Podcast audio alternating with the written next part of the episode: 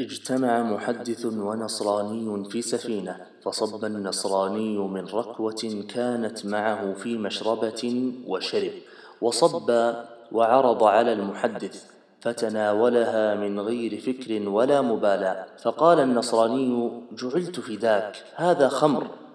فقال المحدث من أين علمت أنها خمر؟ قال اشتراها غلامي من خمار يهودي وحلف أنها خمر عتيق فشربها المحدث بالعجلة وقال نحن أصدق نروي عن الصحابة والتابعين أفنصدق نصرانيا عن غلامه عن يهودي خمار؟ والله ما شربتها إلا لضعف الإسناد.